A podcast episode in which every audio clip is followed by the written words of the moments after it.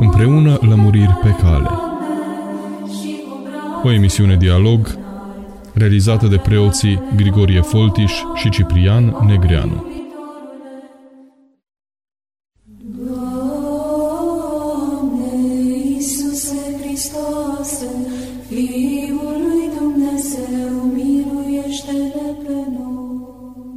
Bun găsit, dragi radioascultători! Ne reauzim astăzi la o nouă ediție a emisiunii Împreună Lămuriri pe Cale. Împreună cu noi este Părintele Ciprian Negreanu, duhovnicul studenților din Ascor Cluj-Napoca. Părinte Ciprian, bine ați revenit! Bine v-am găsit! Fiul lui Dumnezeu, În ediția emisiunii de astăzi, Părinte Ciprian, mă gândesc să medităm sau să dialogăm pe marginea unui text care s-a citit duminica care a trecut la Sfânta Liturghie, anume din pilda bogatului căruia i-a rodit sarina. Cei care au fost la Sfânta Liturghie știu această pildă pe care Domnul a rostit-o celor care erau cu el despre acel om bogat care i-a rodit țarina și care cugeta în sine zicând, ce voi face că n-am unde să adun roadele mele și toate celelalte gânduri pe care le avea el, la care se pare că Dumnezeu răspunde și îi spune cuvântul acela nebune, în această noapte voi cere de la tine sufletul tău și cele ce ai pregătit ale cui vor fi. La ce mă gândesc să ne oprim astăzi este următorul lucru ce se întâmplă în această pildă nu e un dialog real, ci sunt de fapt gândurile pe care un om le are într sine, la care se pare că Mântuitorul sau Dumnezeu răspunde sau ia seamă la gândurile omului. Asupra acestui fapt aș vrea să ne oprim, această preocupare a lui Dumnezeu, inclusiv față de gândurile noastre, față de care noi credem că sunt doar ale noastre, în intimitatea minții și a inimii noastre și nu știe nimeni despre ele. Da, acest lucru e foarte interesant la această pildă. De fapt, noi recitind sau auzind atâtea explicații despre acestei pilde în decursul vieții noastre, în general, sau dacă ne gândim, nu ne gândim la, la acest aspect că de fapt, tot ce se întâmplă în această pildă e un răspuns al lui Dumnezeu la niște gânduri interioare ale omului. Acest om nu a apucat nici să-și strice hambarele, nici să-și adune toată strânsura la un loc, nici să pună, facă hambari mai mari, nici să stea liniștit să odihnească, să zic așa, odihnindu-se, uite, acum am uh, roade, pot să stau să mă odihnesc, și totul era în gândul lui, probabil privind uh, rodul care dăduse, care venise în mod neașteptat, și se gândea, ce voi face? Uite ce rod bogat am anul acesta. Deci să presupunem că rodul s-ar fi adunat prin uh, septembrie și el stătea prin august, se gândea, fu, ce roade mare o să am anul ăsta, ce o să fac eu, unde să le adun, dar ce fericit o să fiu. Da, o să stric hambarele, o să-mi fac altele, o să stau liniștit după aia și o să petrec toată viața și o să zic sufletul meu, odihnește, bea, liniștește-te că la aceste gânduri să, să presupunem așa, unui om îi rodește țarina, el stă prin august, se gândește ce va face și în august și moare. Și lumea zice, ce-o fi fost cu omul ăsta? Cum de a murit, uite, tocmai rodise țarina și... S-ar putea ca moartea aceea să fi fost chiar uh, răspunsul lui Dumnezeu la gândurile omului, nu, nu ca o pedeapsă, ci până la urmă, ca să-l ferească de acest păcat imens, de a se crede el uh, stăpân și de a-și confunda sufletul cu trupul și de a nu mai da niciunui sărac nimic, și atunci, măcar înainte de a, de a ajunge să facă el faptele acestea, Dumnezeu l-a Deci, ce vreau să spun ascultătorilor? Vreau să spun că foarte multe din uh, lucrările lui Dumnezeu în viața noastră, de fapt, sunt răspuns la gândurile noastre. Asta e ceva înficoșător că noi nu ne dăm seama, de fapt, că foarte multe din lucrările lui Dumnezeu cu noi, din schimbările vieții noastre, din întâmplările care vin peste noi, sunt răspunsuri pe care Dumnezeu le dă gândurilor noastre, pentru că Dumnezeu este un, un partener nevăzut și nebăgat în seamă de noi al gândurilor noastre. Noi avem impresia, cum zicea și Sfinția voastră, că acolo în mintea noastră și în gândurile noastre este numai noi, acolo e teritoriul nostru, e viața noastră, nimeni nu ne vede, nimeni nu ne aude. Credem probabil că Dumnezeu poate să le cunoască, dar ni se par oricum prea de nimic, prea Nu poate coborâ Dumnezeu la nivelul ăsta să stea să se, gând, să se uite la gândurile noastre, să, să negocieze cu ele, să, să le ia în seamă. Nu-L putem vedea pe Dumnezeu atât de zmerit, dar să știți că Dumnezeu e foarte, foarte zmerit și chiar coboară la nivelul fiecărui om și chiar se socotește și nu se, nu se socotește pe sine prea înalt și prea sus ca să ne fie un partener. El și-ar dori să ne fie un partener continuu a gândurilor noastre. De fapt, eu cred că toată vorbăria noastră interioară în care nu băgăm în seamă pe Dumnezeu devine, fără să ne dăm seama încetul cu încetul, un dialog cu diavolul, fără să ne dăm seama dacă nu luăm în seamă pe Dumnezeu. Dacă dialogurile noastre interioare, monologurile noastre interioare, dacă constatările noastre nu le iau în seamă pe Dumnezeu și nu le iau ca pe un participam la dialog uh, viu, activ, care de fapt devine rugăciune, pentru că dacă îl iei în seamă pe Dumnezeu, cum zicea Părintele Rafael, pune în fața oricărui, oricărei propoziții Doamne și faci din acea propoziție cerere, dorință, așteptare, o rugăciune. Că dacă noi ne-am dat seama că Dumnezeu ne este un partener continuu în adâncul inimii noastre și în ființa noastră cea mai din, din adânc, a minții, a gândului, unde El este prezent, și unde dorește să ne fie partener. El nu se și pândește ca un uh, Big Brother uh, sau ca un sistem de monitorizare perfect uh, de care ne înfricoșăm acum și ne gândim că lumea va, va fi monitorizată și el nu pândește cum ar pândi aceste sisteme, ci el ne așteaptă acolo, el este acolo, el este mai aproape de noi decât ne este cămașa de pe trupul nostru și pielea de pe noi și trupul de pe noi, el ne este mai aproape de noi înșine și de ființa noastră, nu ne putem da seama cât de aproape de noi Dumnezeu și mi se pare una dintre cele mai mari dezamăgiri din perspectiva Lui și păcate din partea noastră că nu-L băgăm în seamă o viață întreagă și îl socotim oricum undeva foarte departe și oricum inaccesibil și ne vedem de viața noastră, e ca și cum un om ar fi în mijlocul casei tale și tu îți vezi de treaba ta, faci curățenie, te speli,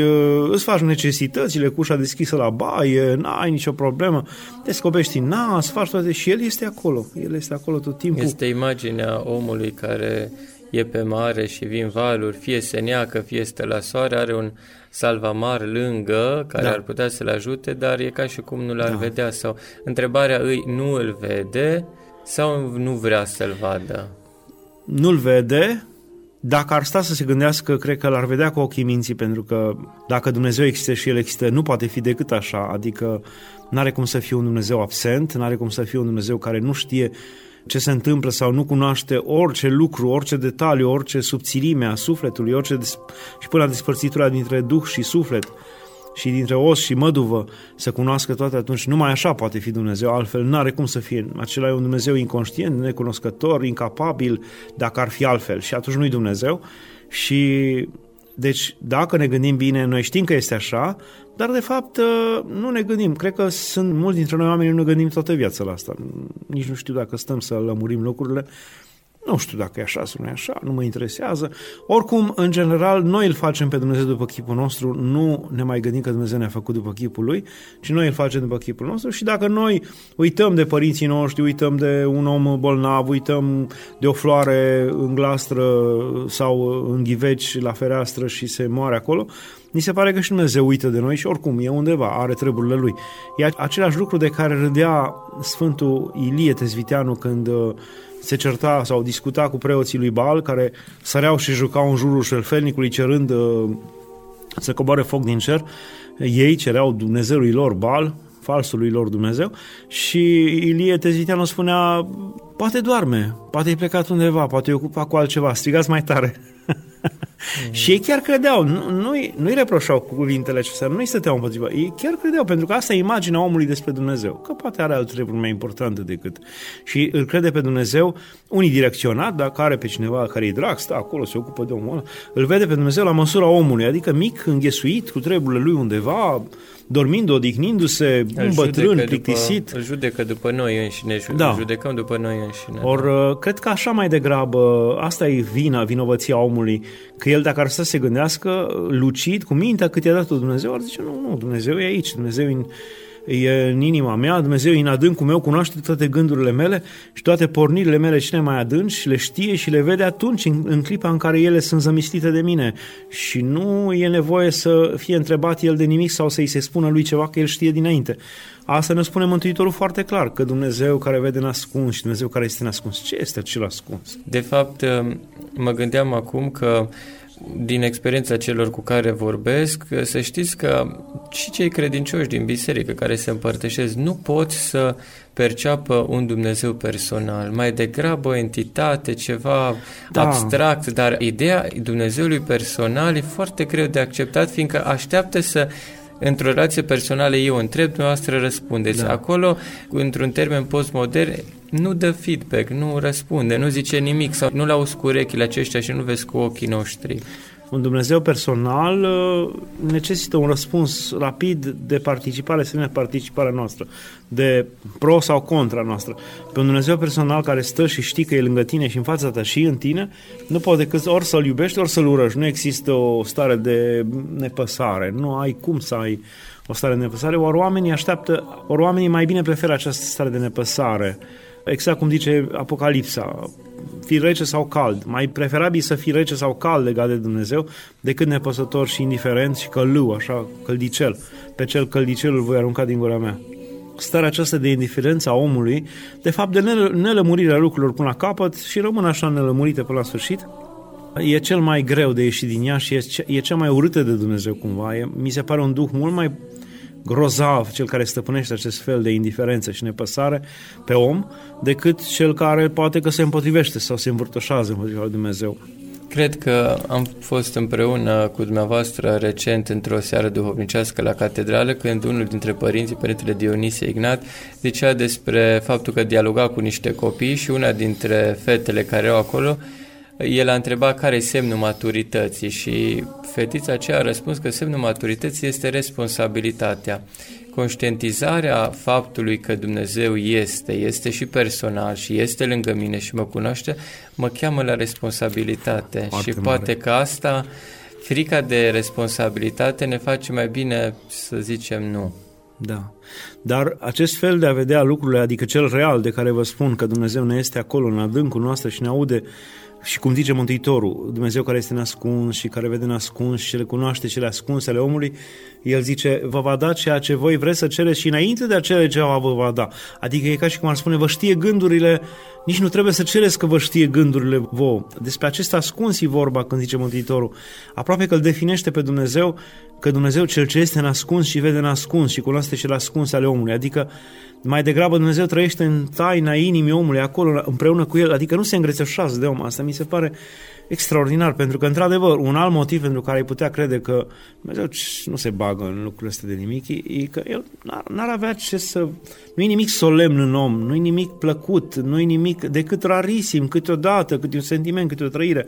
Restul lucrurile sunt atât de anos, atât de plicticoase, atât de promiscuie în sufletul omului, că noi înșine ne plictisim cu noi înșine. Adică dacă ar trebui să rămânem cu oameni exact ca noi înșine, să mai fie 10 de dublați ca și noi, ne-am plictisit îngrozitor cu gândurile noastre, cu trăirile noastre. Noi înșine nu ne iubim pe noi înșine acolo când e vorba de aspectul nostru interior.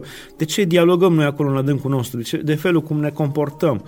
De felul cum ne înfricoșăm, de felul cum fugim, cum suntem lași, cum protestăm, cum înjurăm în mintea noastră, în inima noastră, cum uh, vorbim de rău, cum uh, nu e nimic plăcut legat de omul ăla. Adică și te gândești cum totuși nu-ți poți imagina că Dumnezeu nu se îngrijește, nu că nu se îngrijeșează, nu putem zice, dar totuși întârzie și vrea să rămână în cele ascunse ale omului și vrea să rămână în continuare un partener de dialog și nu un partener de dialog, că nu e cum sunt parteneriatele acestea de dialog așa reci, uh, sfătuitoare, ci un, un partener, un soț, un, uh, un apropiat care să pună umărul la orice vei face tu, care te va înțelege în toate, care te va sfătui de la, să ieși din rău și care te va ajuta să faci binele. Adică e un, uh, nu există ceva mai profund decât acest parteneriat între om și Dumnezeu la nivelul cel mai interior al omului. Omul nu mai este singur. Asta este, este o carte, acum am citit-o, uh, Singurătatea, boala nerecunoscută și a de fapt că, da. da, secolului. Se pare că mă gândesc că în mod profund, autentic, asta ar fi vindecarea, tămăduirea, conștientizarea reală, perpetuă, serioasă, via a faptului că Dumnezeu este mai aproape de noi și decât aerul pe care răsuflăm Cred că ăsta e modul în care ne-am putea tămădui, dar, cum să zic, să fie ceva real, că foarte mulți dintre noi avem, încercăm, punem început bun, să-i spun lui Dumnezeu tot, să fac tot cu el, absolut, Doamne, acum mă spăl, acum mă duc acolo, acum fac asta, dar să nu fie ceva, să fie conștiința faptului că mă aude cineva, mă vede. Da. Deci nu neapărat să, să tot dialogăm la nesfârșit cu el, da. pentru că și asta e o... De exemplu, și când ești cu un om în casă, un prieten, nu, nu trebuie să-i spui tot timpul câte ceva, numai așa, să, să vorbești la nesfârșit, să umpli cerul de cuvinte și prin asta aproape că îl plictisești sau ajungeți la o oboseală. Și numai faptul că cineva care te respectă și care nu ți intră peste libertate, dar e acolo. E incredibil, adică el e acolo, îți respectă libertatea, nu intră peste libertatea ta, te lasă și să și delirezi, să vorbești tu ale tale, să faci greșelile dacă vrei să le faci greșelile, și... dar el este acolo și te așteaptă. Asta este înficoșător. Eu cred că este unul dintre motivele pentru care oamenii vor plânge la a doua venire. Adică exact cum într-una dintre prorociri se spune și vor plânge toate neamurile pământului atunci când uh, îl vor vedea pe Mântuitorul Iisus Hristos la a doua venire, este că îl vor recunoaște pe acel Iisus cu care de fapt ei au stat clipă de clipă în sfătul lor, dar nu l-au recunoscut și că El i-a așteptat o viață. Și de aceea atac toate reproșurile, pentru că noi toți suntem pregătiți să spunem multe reproșuri, dacă ar fi, sau multe îndreptățiri la a doua venire, că n-ai fost alături de mine, că nu m-ai ajutat, că mi-a fost greu, că nu știu. Să ne îndreptățim păcatele, să ne îndreptățim viața. Și nu vedem uh, nicio îndreptățire la oamenii de la a doua venire decât aceea că nu l-au recunoscut. Exact cum, uh, Doamne, dar unde erai? Nu l-am recunoscut. Dar în momentul în care Mântuitorul le spune, da, eu eram acolo, acolo, acolo, eu eram cu voi în adâncul inimii voastre când voi sufereați și în afară în oamenii care eu eram cel care sufeream în adâncul inimii voastre, eu eram bolnav, eram, eu eram uh, gol, eram uh, frămând, eu eram însetat și voi nu mi-ați dat, eram și în afară. În momentul în care noi vom cunoaște asta, ca tot reproșurile, nu mai, nu mai avem ce să spunem, pur și simplu, da, recunoaștem și orice îndreptățire a noastră nu mai are niciun efect, niciun folos, niciun... Nu mai avem ce zice, așa cum au tăcut aceia după ce au auzit acest cuvânt. Dar revin asupra unui lucru care l-am spus la început. Este înficoșător că Dumnezeu ascultă gândurile noastre, este în același timp minunat și binefăcător, pentru că știm foarte bine, este și învicoșător și minunat și binefăcător. Pentru că știm noi, mai ales noi preoții și noi cei care suntem credincioși, știm foarte bine că Dumnezeu de multe ori ne răspunde la gândurile noastre, la așteptările noastre, la avem câte un gând, Doamne, dar ce bine ar fi dacă și eu vreodată, nu știu, aș vedea un copac înflorit, așa, așa, așa, așa. Și ți-l dă Dumnezeu, nu după mult timp să-l vezi. Ce bine ar fi să, nu știu ce, și incredibil zici, cum se poate, nu m-am gândit și Dumnezeu mi-a, și așa și se întâmplă. Dar în același timp este înficoșător pentru că dacă îți dai seama că Dumnezeu răspunde la gândurile noastre, înseamnă că foarte multe dintre gândurile noastre care n-ajung să fie faptă pentru că încă nu s-a evit momentul nu mi s-a dat șansa, dar restul ele sunt ca și cum sunt deja înfăptuite, numai că eu aștept momentul foarte multe din aceste gânduri ale noastre, răspunsul lui Dumnezeu este că ne schimbă viața, ne mută dintr-un loc într-altul, vin peste noi evenimente, ne scoate Dumnezeu oameni în cale și care schimbă viața și așteptările noastre pe care, dacă le-am fi urmat, ne-am fi împlinit aceste gânduri. Cu alte cuvinte, ca să nu obosesc ascultătorii, foarte multe evenimente și întâmplări din viața noastră care nu țin de noi și care cumva sunt aduse de Dumnezeu în viața noastră, sunt de fapt răspunsuri ale Lui Dumnezeu la gândurile noastre prin care El ne protejează, ne ocrotește, ne ferește niște întâmplări în care noi am fi căzut cu siguranță și am făcut greșelile pe care mintea noastră de mult le pregătește. Că vedeți, toată Scriptura, de fapt, Mântuitorul în Noul Testament pune un accent mult mai mare pe ce gândește omul și zice, să zice de mult să nu desfrânezi. Iar eu vă zic vouă, dacă în gândul tău vei gândi cu gând de desfrânare despre cineva, ai și săvârșit păcatul, în sensul că el, el nu e săvârșit încă pentru că te, te înfricoșezi, nu știi cum să o faci, nu știi cum să faci ca să nu te mustre conștiința, să găsești o modalitate prin care să nu te mustre conștiința, să găsești o modalitate prin care să nu fii cunoscut și văzut că tu ai făcut-o, să găsești o modalitate în care și celuilalt să-i placă, să găsești o modalitate, dar tu dai târcoale și aștepți acest moment în care ar putea să împlinească gândul și cumva insiști pe el. Dar el e ca și ar fi făcut, dacă Dumnezeu ți-ar oferi posibilitățile, tu l-ai face foarte repede. Dacă ai fi dintr-o dată pe o insulă singur, nu știu unde și nimeni n-ar ști niciodată, ai face-o. Numai că nu ți se oferă soluția. Și de aceea Dumnezeu spune, ai și săvârșit acest păcat, e ca și cum l-ai și săvârșit. Deci e foarte important ce gândești. Aveam o, o revoltă așa împotriva un rânduielii care s-a pus în lume mai de mult Și ziceam, dar nu-i drept așa, că bărbații sunt parcă prea plini de patim, plini de păcate și femeile curate cu minți la locul lor. Dar cunoscând acum ca duhovnic atâția oameni, mi-am dat seama că bărbații greșesc mai ales în fapte și femeile mai ales în gând. Și că dacă îl privim lucrurile așa, măcar ei trec la fapte, fac pe acolo, fumează, beau, nu știu ce, aruncă, dau, înjură, cam astea sunt faptele lor sau alte prostii. Dar femeile se zicem că nu greșesc așa de mult în fapte, dar greșesc foarte mult în și trăiesc într-o lume a lor interioară. Își dezvoltă această lume interioară. Diferența între fiul cel mare și fiul cel da. mic. Ele doar privesc pe gaura că ei da. nu trec la fapte din diverse motive. Da, și nu trec la fapte pentru că trupul lor e mai slab, pentru că le rușine, pentru Frică, că vor să fie da. vorbite de bine, pentru că... Dar gândurile de multe ori sunt foarte rele și întunecate și și dacă privim așa lucrurile și că în anumite situații gândurile sunt asemenea faptelor, sau sunt ca și cum ar fi fost făcute numai că nu s-a oferit prilejul, atunci nu știu dacă pot să zic că uh, va fi plin raiul de femei și bărbați aproape deloc și cred că în proporții egale. Doamne Iisuse Hristoase, Fiul lui Dumnezeu, miluiește-ne pe noi. Părinte Ciprian, înainte de a încheia, aș vrea să vă mai întreb ceva. Am uh, constatat împreună că cea mai intimă parte a noastră sunt gândurile noastre despre care credem că știm doar noi, dar cred că și dumneavoastră ați auzit de foarte multe ori mărturisiri de felul acesta. Am avut un gând care mi-a spus să fac așa și am făcut. Și în multe situații, comportamentele sau faptele pe care oamenii le fac uh, cauzate de acel gând sunt lucruri rele care e criteriul după care cineva își dă seama că acel gând pe care l-a avut a fost de inspirație dumnezeiască sau demonică? Sau e un gând de la noi înșine? Fiindcă mulți zic că am vorbit cu mine însumi, eu cu mine. Cine eu și da. cine mine?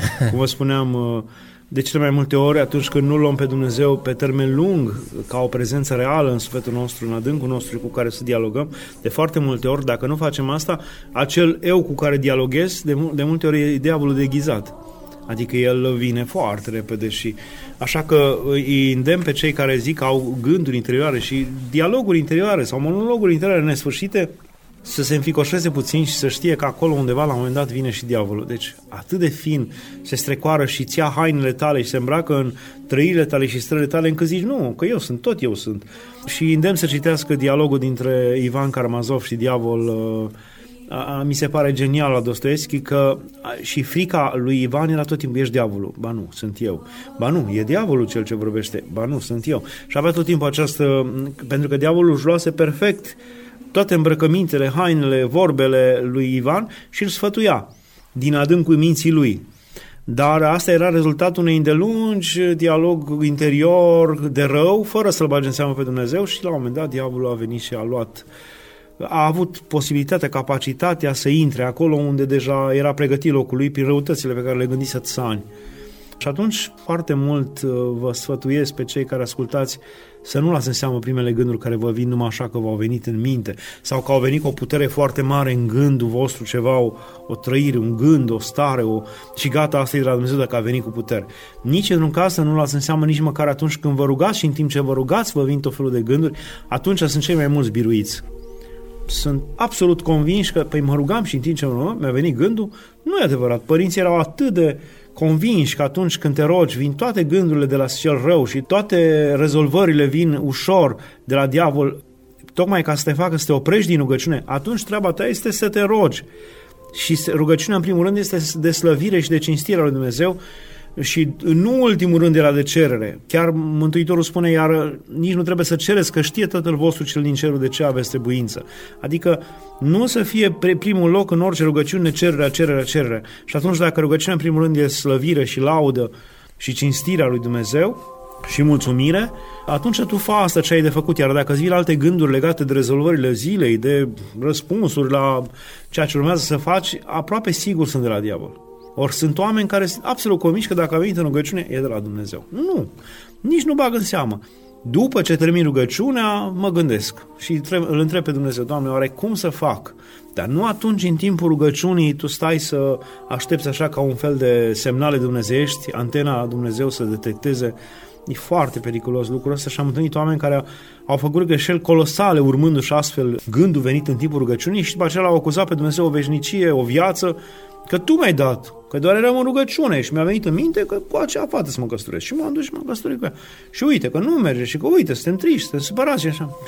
Când i aud că îmi spun asta, am zis, măi, dar cine, cine va da vouă criteriile astea? De unde le-ați scos voi că așa trebuie să faci te rog și ce-ți vine în minte în rugăciune? Aia e. De unde ați scos asta? Că eu nu o cunosc, nu o cunosc asta. Din potrivă, am văzut-o la părinți că poate fi un pericol foarte mare și poate fi o ispită de la diavol. Da, desfătui cu cine te-ai sfătuit, da, ai vorbit cu un duhovnic. Deci exact, deci, aici mai degrabă fi, da. acolo da. era. Aici ar fi totuși, dacă există stăruință într-un anumit gând, cred că ar trebui tot timpul discutat cu duhovnicul și luat cuvântul ca de la Dumnezeu, că altfel e o nebuloasă și un haos total. Foarte bune. Și se intră în niște lucruri din care nu mai poți să ieși apoi. Vă arăt la Sfântul Macarie Egipteanul, care nu avea pe cine să întrebe că stătea în adâncurile pustiei și zicea, mi-a venit un gând și n-am știut dacă e de la Dumnezeu sau de la cel rău și am stat patru ani și m-am rugat dacă e bine sau rău. Patru ani! Și văzând eu că insistă gând după patru ani, poate că e de la Dumnezeu. Nici atunci n-a fost convins, convins. Dar când e vorba de a cere ajutorul și, și ascultare de la, de la un duhovnic, atunci e cu totul altceva, lucrurile se simplifică imens. Și dacă ar spune o greșeală duhovnicul acela, să presupunem că omenește era greșit, s-ar spune ceva, prin greșeala aceea va lucra Dumnezeu și te Pentru va ajuta. ascultarea ta. Pentru ascultarea ta, da. Și atunci nu... Primul lucru, cum poți să-ți dai seama dacă un gând e de la Dumnezeu? Unu, dacă nu încalcă conștiința ta de om și dacă vezi că conștiința ta spune că e un lucru bun. Al doilea, dacă ai asemenea exemple în Noul și Vechiul Testament, dacă ceea ce îți spune ție gândul, au mai făcut și alții buni în Vechiul sau Noul Testament, sau în toată istoria mântuirii, în viețile Sfinților. Și trei, dacă nici așa nu te lămurești, vorbește cu duhovnicul și întreabă. Ăsta ar fi grila prin care trebuie să treci. Conștiința, exemplu nou și Vechiul Testament și întrebare la duhovnic și ascultare. Eu când ajung uh, cei care mă întreabă, fac cu ei exercițiul acesta și îi întreb care e gândul ăsta. Hai să vedem când a procedat așa Mântuitorul. Arată-mi un exemplu când Dumnezeu da. s-a purtat așa cum se poartă cel care îți vorbește ție acum. Când a fost el tiran cu oamenii, când i-a respins, când i-a... Și atunci dacă nu găsim, zic, vezi, asta nu e caracteristic, n-are cum să fie el. Și așa se, unele se deslușesc în felul acesta. Da, așa e.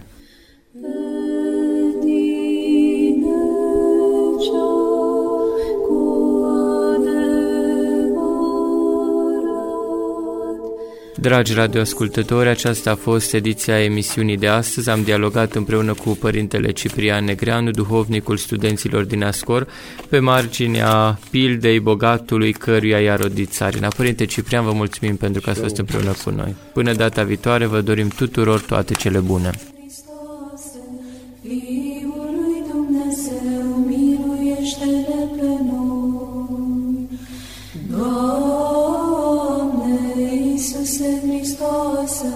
Fiul lui Dumnezeu, miluiește-ne pe noi. Doamne, Iisuse Hristoase, Fiul lui Dumnezeu,